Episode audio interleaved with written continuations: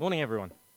So, um, it feels like a long time since we've been together. It's only been a few weeks, but it, it feels like a long time. Uh, it's really nice to be back again. Uh, I, I was getting ready, getting washed in the bathroom this morning, and I was getting quite excited because it feels like coming back home in a way, coming back here again after a few weeks away. Um, I hope most of you have had a break over the summer, managed to relax a little bit. Debbie and I went up to Scotland for a couple of weeks, um, had a, a good rest up there. But I've got two questions before we start. So the first is Are you excited to be back? Yes? Good. Excellent. I'm really pleased about that. Second thing, are you ready for change? Oh, not quite so enthusiastic about that one. It's sort of uh, it depends what the change is. Mm, yeah, okay, fair enough, fair enough. I think we are entering a really interesting time with the church here. Um, as many of you know, uh, the the leaders we, we got together at the end of July for a couple of days retreat to kind of reflect and look at where we're going and what God was laying on our heart for the church. And I think something that, that we feel strongly that God has been speaking to us for a little while about is growth in the church. And when we're talking about growth, we're talking about lots of different aspects, in fact. Growing individually in our walk with Jesus, growing together as a church in our walk with Jesus and with God but also looking forward to growth in numbers, having new people coming into the church here. And we think that God is calling us to growth in all of those areas. So that's going to be exciting. But it's going to mean some change as well.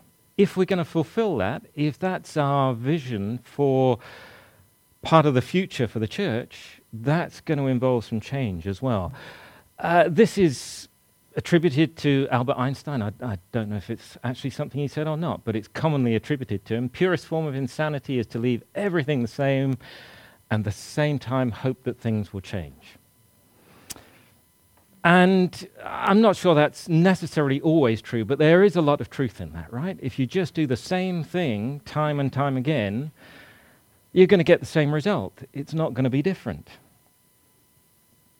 if we want change, if we want growth, if we think that God is speaking to us about these things, we're going to have to think and behave a little bit differently.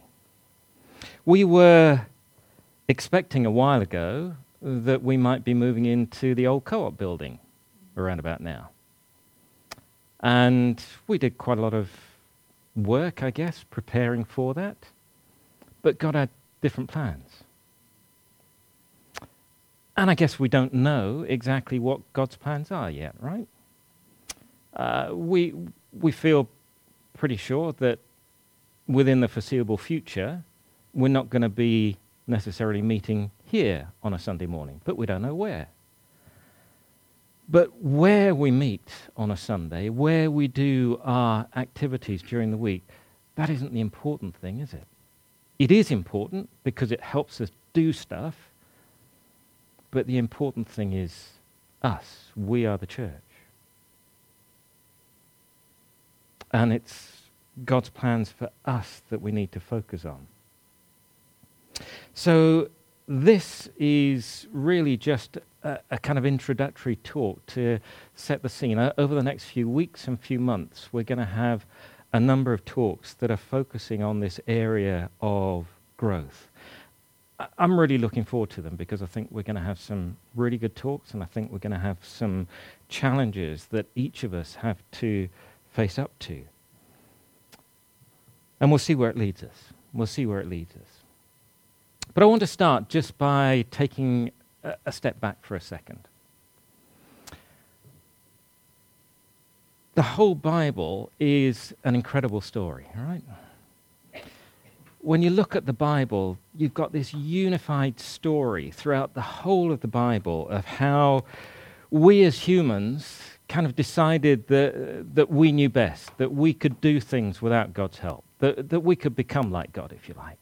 We didn't really need his help. So we turned our back on God because we thought we could do things better. And then the rest of the Bible is all about God's relentless love for each one of us. Passionate love, how he never gives up on us. And throughout history, he gradually reveals more and more of himself and the way that he wants to bring us back into relationship with him.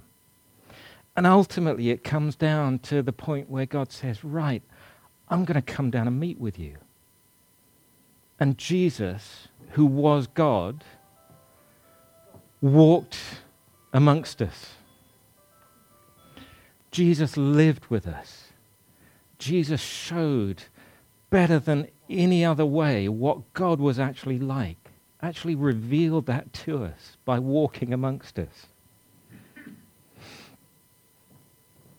And he not only walked amongst us, shared in our pain and our suffering, but he died for us. He died for us on the cross. He rose again to bring us into that relationship with God, to show that death is not the answer, that He has the answer to death, that we have new life in Him. And so we have this unified story of this love that God has for us. In my daily readings, I've been going through Matthew recently, and Matthew's a, a really interesting gospel to, to read. And it's great to be able to read a, over a few days the, the kind of story of Jesus and how he lived and, and walked amongst us. But Matthew was writing his gospel for other Jews that were living. And he really wanted to kind of emphasize that Jesus was the fulfillment of so many prophecies in the Old Testament. So when you look at Matthew, the gospel starts with the, the genealogy, the family tree of Jesus. And Matthew is making some really important points. Because the, the Jews, the Israelites living at that time, they, they were anticipating a Messiah. Messiah was going to be the, this, this king, this eternal king that was going to rescue them that was going to be born from the line of David, King David. And so Matthew shows that Jesus was a descendant of David, there to fulfill this prophecy, to be an eternal king for the Jews. But he wasn't just a descendant of David. Matthew shows that he was a descendant of Abraham as well. And God's promise to Abraham was that he was going to bless everyone, every nation through Abraham. So Jesus was a descendant of Abraham and was going to bless every nation, every person on the earth. And the Jews were also anticipating a prophet greater than Moses. Moses told them that there would be a prophet greater than me that will come. They were anticipating this prophet that was going to be greater than Moses. And when you look at the beginning of Matthew, he talks about the way that Mary and Joseph fled to Egypt to avoid the killing of Jesus by Herod, right? So they went and lived in Egypt, and Jesus came out of Egypt just as the Israelites were rescued from Egypt. After Jesus' baptism, he spent 40 days in the wilderness. And that reflected the 40 years that the Israelites wandered in the wilderness. And after he'd spent those 40 days in the wilderness, the next thing that Matthew takes us to is where he goes up the mountain and starts to preach to the people, reflecting the journey of Moses up to the mountain where he met with God. And then Jesus goes up the mountain, and we get this amazing few chapters where Jesus starts to talk about the kingdom of God and starts to tell people what the kingdom of God is going to be like. And he's talking to them about this kingdom, and a kingdom needs a king, and he's effectively claiming that he is the king of this new kingdom. And this new kingdom is nothing like what they expected. It's a completely upside down, topsy turvy kingdom where the last are going to be first and the first are going to be last. And all sorts of teaching that, that goes on that must have been blowing their minds. But Jesus is effectively saying, This is the kingdom of God, and it's coming right now among you. This is God's kingdom. It's not what you were expecting because you misinterpreted so much of what my father said to you in the past. But this is what he meant. So you have this Sermon on the Mount where Jesus lays out what it means for the new kingdom. And then he comes down and he starts putting that kingdom into practice. He starts healing the sick. He starts giving sight to the blind. He starts casting out demons.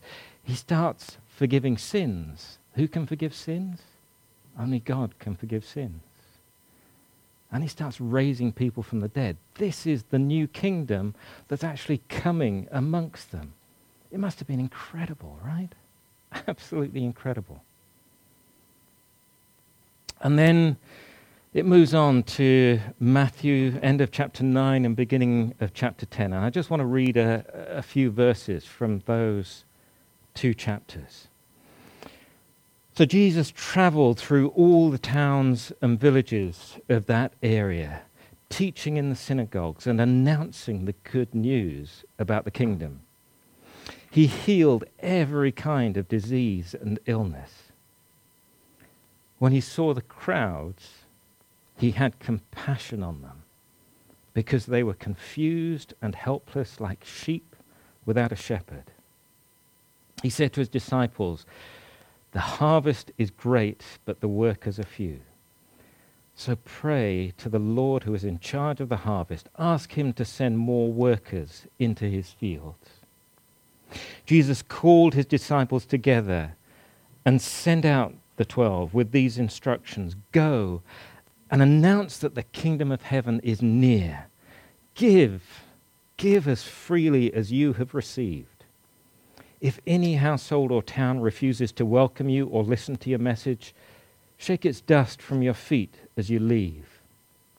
Look, I'm sending you out as sheep amongst wolves. So be as shrewd as snakes and as harmless as doves. But be aware when you are arrested, don't worry about how to respond or what to say. God will give you the right words at the right time. For it's not you who will be speaking, it will be the Spirit of your Father speaking through you. Now, I've skipped out some of the verses. If you want to read the whole thing, please do when you go back home and, and kind of read the background to all of this. But this is the point at which Jesus gets his disciples together, his students, and he says, You're going to have to help me here. You go out. I'm sending you out with my power. You go out and spread the news that the kingdom of heaven is coming right now. So, that was a bit of a long introduction, but the title for the talk that I've got this morning is A Culture of Evangelism. A Culture of Evangelism. Why we, as a church, need to develop a culture of evangelism, of sharing the good news about Jesus. Because we've got this treasure that God has given us, right? God has redeemed us. He's, he's paid the price. We've been singing about that just now. That Jesus died on the cross to bear our sin, to bear our rebellion against God, and to make it right with God, to bring us into relationship with God. And just as with the disciples, Jesus is saying to us, go out and share this news. Go out and tell people that the kingdom of heaven has begun. Right now, the kingdom of heaven has begun. It's not finished, but it's begun. So, there are probably two things that people talk about in church that kind of get a, oh no, not that kind of reaction. One is probably talking about money and giving, which is never something that you look forward to talking about. And maybe the other is evangelism. And I have to say, uh, w- Steve normally puts together the, the list of talks and sends it out and, and kind of says to people, what do you feel that you want to talk about? What is God asking you, or what's on your heart out of this list of talks? And I, I normally email Steve back and I say, I'm not going to cherry pick anything. Um, let me know what's left, or let me know what you would like me to speak on, because I, I, I kind of like to be challenged, and so I like somebody to say, "Yeah, talk about this," because I can tell you, I would never have chosen to get up and talk about evangelism. I am not an evangelist. Let's get that absolutely clear. I'm not an evangelist. I would not have chosen to talk about this. And so, what I'm talking about this morning is a talk to myself as much as it is to any of you, and probably more to myself than any of you. Okay? So, I just want to make that clear. I'm talking to myself as much as to anybody else here. But we know that there's lots of ways that evangelism is done badly. But there's lots of ways that evangelism can be done well. And we're called to tell people the good news about the kingdom of God. Some are naturally good at it, and I know some of you are really good at doing this. Some of us are not that good at it.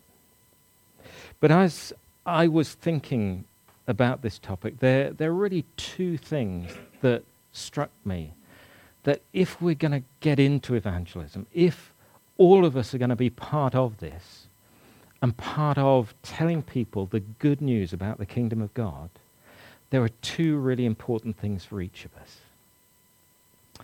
And the first thing is, we just have to get excited about what God has done for us. We have to be excited about this. This, this is a quote from Bear Grylls. And Jesus, the heart of the Christian faith, is the wildest, most radical guy you would ever come across. And he is, right? Jesus is absolutely radical. If we don't get excited about Jesus, if we don't get excited about God, if we don't get excited about what he has done for us, how are we ever going to be able to share that amazing truth about what God has done for us? the love, the relentless love that God has for every single one of us. That love that would stop at nothing to win us back, even death on the cross.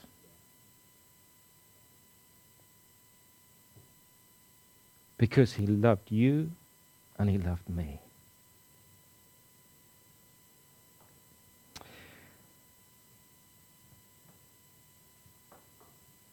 John's revelation at, the end of uh, the Bible.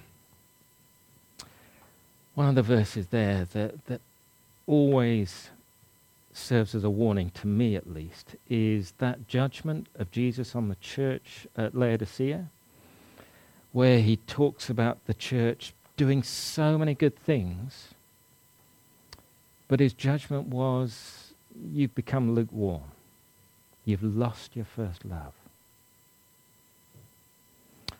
And for me, that's such a powerful thing, you know. We need to regain that sense of wonder and awe of what God has done for us and the cost of what he's done for us. Because if we understand that, if we have that sense that we had perhaps when we first said to Jesus, Yeah, I give my life to you. get that passion back again, to understand just how radical and countercultural this kingdom of God is. Jesus was a radical revolutionary. When you read about what he said and the things he did, you know, his miracles were just incredible, right? I mean, raising people from the dead, blind seeing, forgiving sins. These are incredible things. But he turned expectations upside down. He showed that the kingdom of God was about a completely radical way of thinking. He was the king. He was ushering in a new era. This was the start of God's rule on earth. This was the start of God's kingdom. He was always running up against the religious leaders because he was challenging the assumptions of the day. Blessed are the meek. Blessed are the poor. Blessed are the merciful. Blessed are those who work for peace, those who hunger and thirst for righteousness. Blessed are you when people mock and curse you because you're my followers. This wasn't just a social revolution that Jesus was bringing into place. This was the start of God's kingdom, of God's rule. And one day, that will be completely fulfilled. There will be a new heaven and a new earth. But right now, we're in an age where that kingdom is beginning to take shape. And Jesus was showing what it was to be obedient to God and to his will and to live in his kingdom.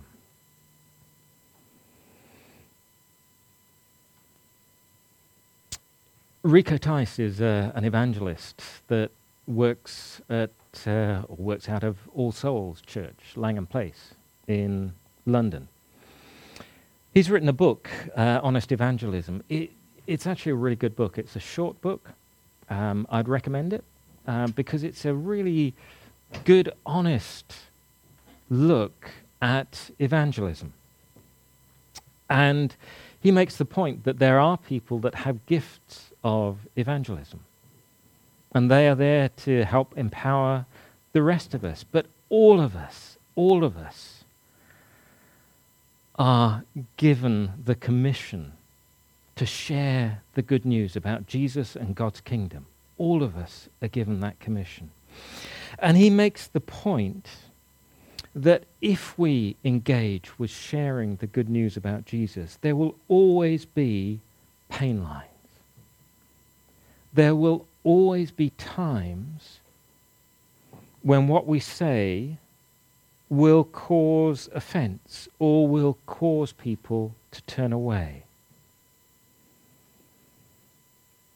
And he says, of course, whenever we talk about Jesus, whenever we talk about God, we have to do it gently and respectfully. We have to think carefully about how we are doing it. But even in doing that, if we speak openly about Jesus, there are times when it will cause offense.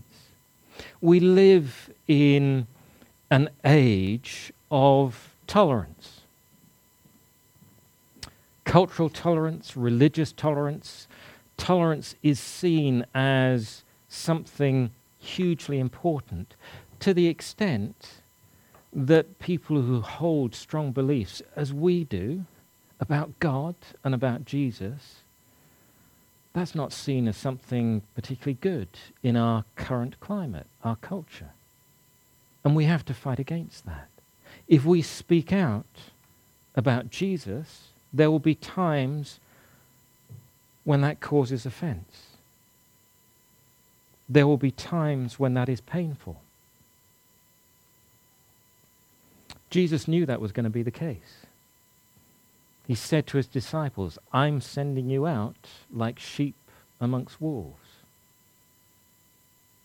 Because there are some people, when we talk about Jesus, when we talk about God, when we talk about his kingdom, they're not going to want to know. And that's okay. That's not our responsibility to convince them to hear. That's just how it's going to be. And Jesus said, if that happens to you, shake the dust off your sandals. Know that that's not your responsibility after that. Your responsibility is to share the good news, this fantastic, great news about the kingdom and about Jesus and what he's done for us. And if somebody doesn't want to hear that, that's not your responsibility. You've gone as far as you need to go.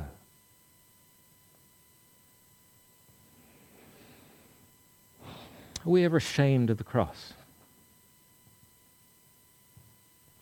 Uh, that great verse in Romans where Paul says, I am not ashamed of the cross.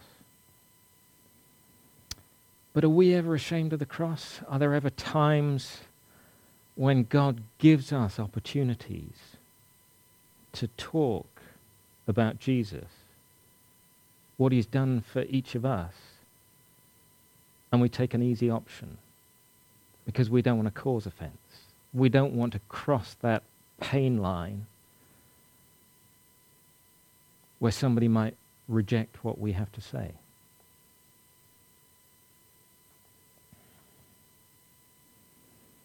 There's Paul's letter to Galatians. For am I now seeking approval of man or of God? Am I trying to please man? If I was still trying to please man, I would not be a servant of Christ. And what are we? Are we servants of Christ? Or are there times when actually we think more about whether it's going to cause upset or offense to somebody rather than is this going to cause upset or offense to God by not saying something? And please, I'm not advocating that we do things insensitively at the wrong time. But how many times does God give us opportunities that we fail to take? That we fail to take maybe because we don't have that passion within our hearts. That passion that says, you know, I, I can't help but share this because I know what Jesus has done. I know the price that God paid to show his love. Rico Tice talks about this being the 18 inch drop from your head to your heart. The fact that you know, we, we can come here, we can meet on a Sunday, we can get swept up in worship. And in our minds, you know, we can be open to all of that and it can be wonderful. And then what difference does it make when we go back out through these doors for the rest of the week? Does it actually make a difference to what we do? Does it move from our head to our heart? Does it really fill us with that passion that we can't not tell people about the good news of God's kingdom that has come right here, right now. The 18 inch drop from the head to the heart can be a long journey sometimes. Jesus talked about it in terms of the sower and the seed that was scattered, and some of the seed fell on good ground and was fruitful.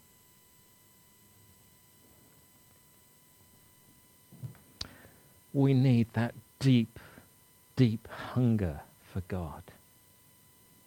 We need to be on fire for Jesus. We need to recognize the cost of what he has done for every one of us.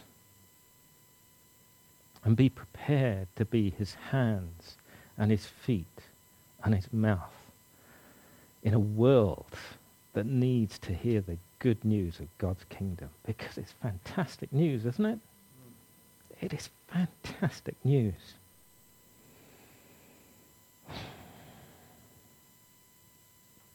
We need to be on fire for God. Da- David Watson, who was vicar, one of the churches in York, many of you will, will know about David Watson and the preaching and the, the books that he wrote. But always remember when he talked about being filled with the Spirit, he always talked about it being like a glass.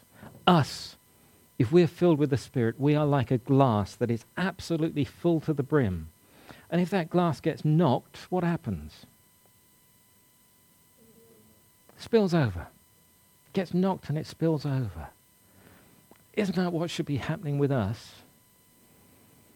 If we get knocked, the love of God, His Spirit in us, should be the thing that spills out. If we get knocked, if we get challenged, we should be able to spill out the good news about God's kingdom, which is coming. It's here and now, and one day it will be fulfilled, and every tear will be wiped away because God is restoring his relationship with us, with a broken world, with a broken creation, and one day everything is going to be made new. So we need to have that hunger. We need to have that passion. We need to have that fire within us. And the second thing, just really briefly to finish with, we need an emphasis on prayer as well. This is something that I, I think we will be looking at in coming weeks and months as well.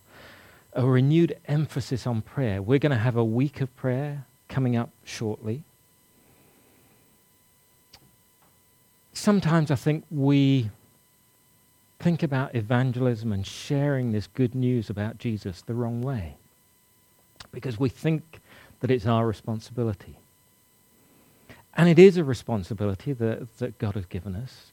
Jesus said, you know, go and tell people about this good news. Tell them about the good news. Tell them about my Father. But we're not expected to do that in our own strength it's through the power of God. You know, when Jesus sent his disciples, he said to them, you know, you're going to come up against resistance. You are sheep amongst wolves. You're going to be arrested. And you're going to worry about what you're going to say, but you don't have to worry about it because my Father will give you the words to say. Through his Spirit, he will give you the words to say. It's relying on God and what he can do for us praying constantly.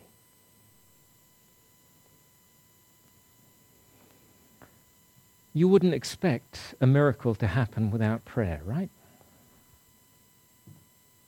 If you wanted to see God moving and healing somebody here this morning, you wouldn't expect that to happen without prayer. Yeah? That's reasonable. You would ask God for something. I would suggest that all of us are living miracles. What greater miracle is there than being raised to life? And God has said, I've given you my spirit, my spirit in you.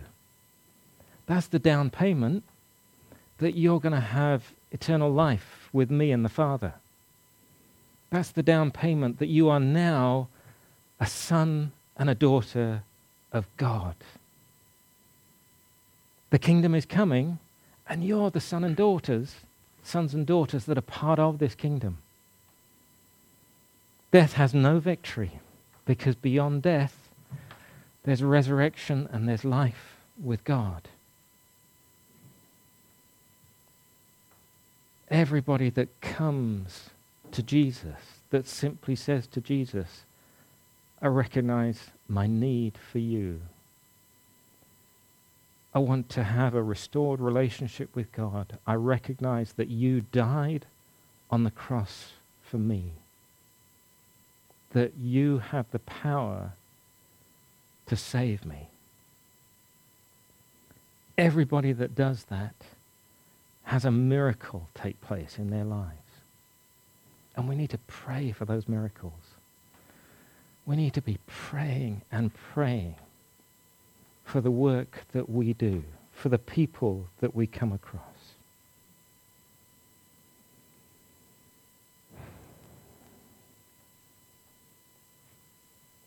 for us to be effective witnesses, for our church, us to be transformed, for our church to grow, we've got to get down on our knees and we've got to pray. The week of prayer that's coming up, I, I would just challenge everybody. You know, that's a great opportunity for us to come together with a renewed urgency to pray about our mission in this town, in this community, to have a renewed reliance on God, to ask for a fresh outpouring of His Spirit amongst us, to make us on fire for Him, to share the good news about Jesus with our friends, with our colleagues at work, with those who God brings us into contact with.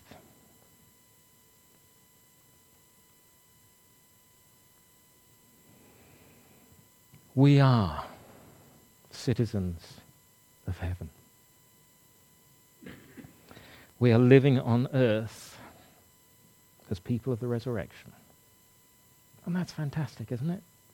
That is, that is the kingdom of God happening right now, right here amongst us. Let us be filled, filled to overflowing with the joy of God's love. Constantly in prayer and seeking always to take out this message of hope that we have in our hearts.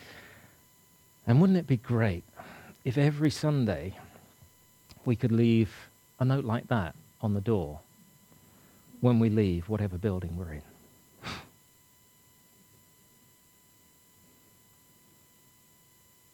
Because it's made the journey from our head to our hearts.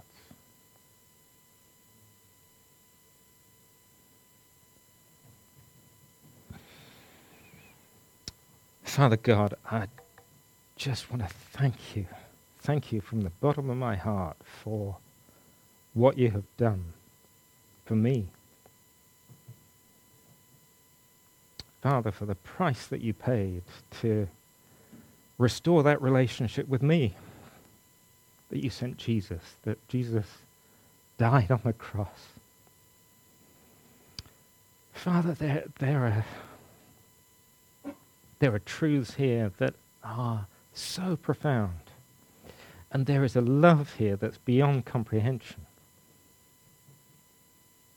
That you love us this much, that you want to have a relationship with us, that you want us to be able to enjoy life to its fullest with you.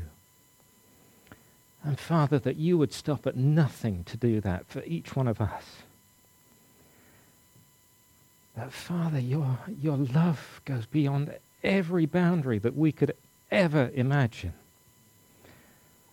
That into the darkest night you reach out and you call us and you say, I want you. I want you. Father, thank you. Thank you for that incredible love. For that love that would stop at nothing. Thank you for the life that we can enjoy, knowing you, being a part of your kingdom.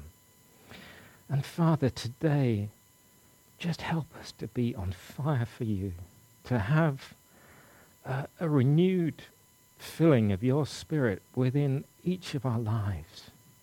Father, that that we just can't help but speak about what you have done for us.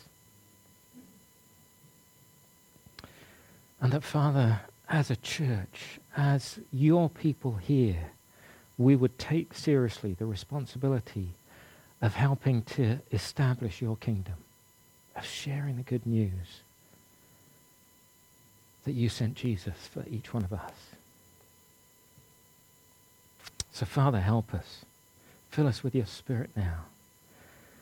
And Father, if there is anyone here this morning that doesn't know you or isn't sure, Father, open up that door.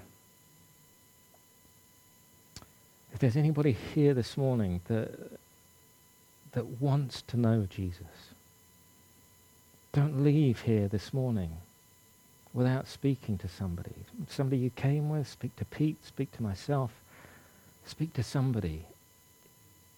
If you're hearing the voice of God, if you're feeling his hand reaching out to you, his love reaching out to you this morning, don't walk away from it. Don't walk away from it. Amen.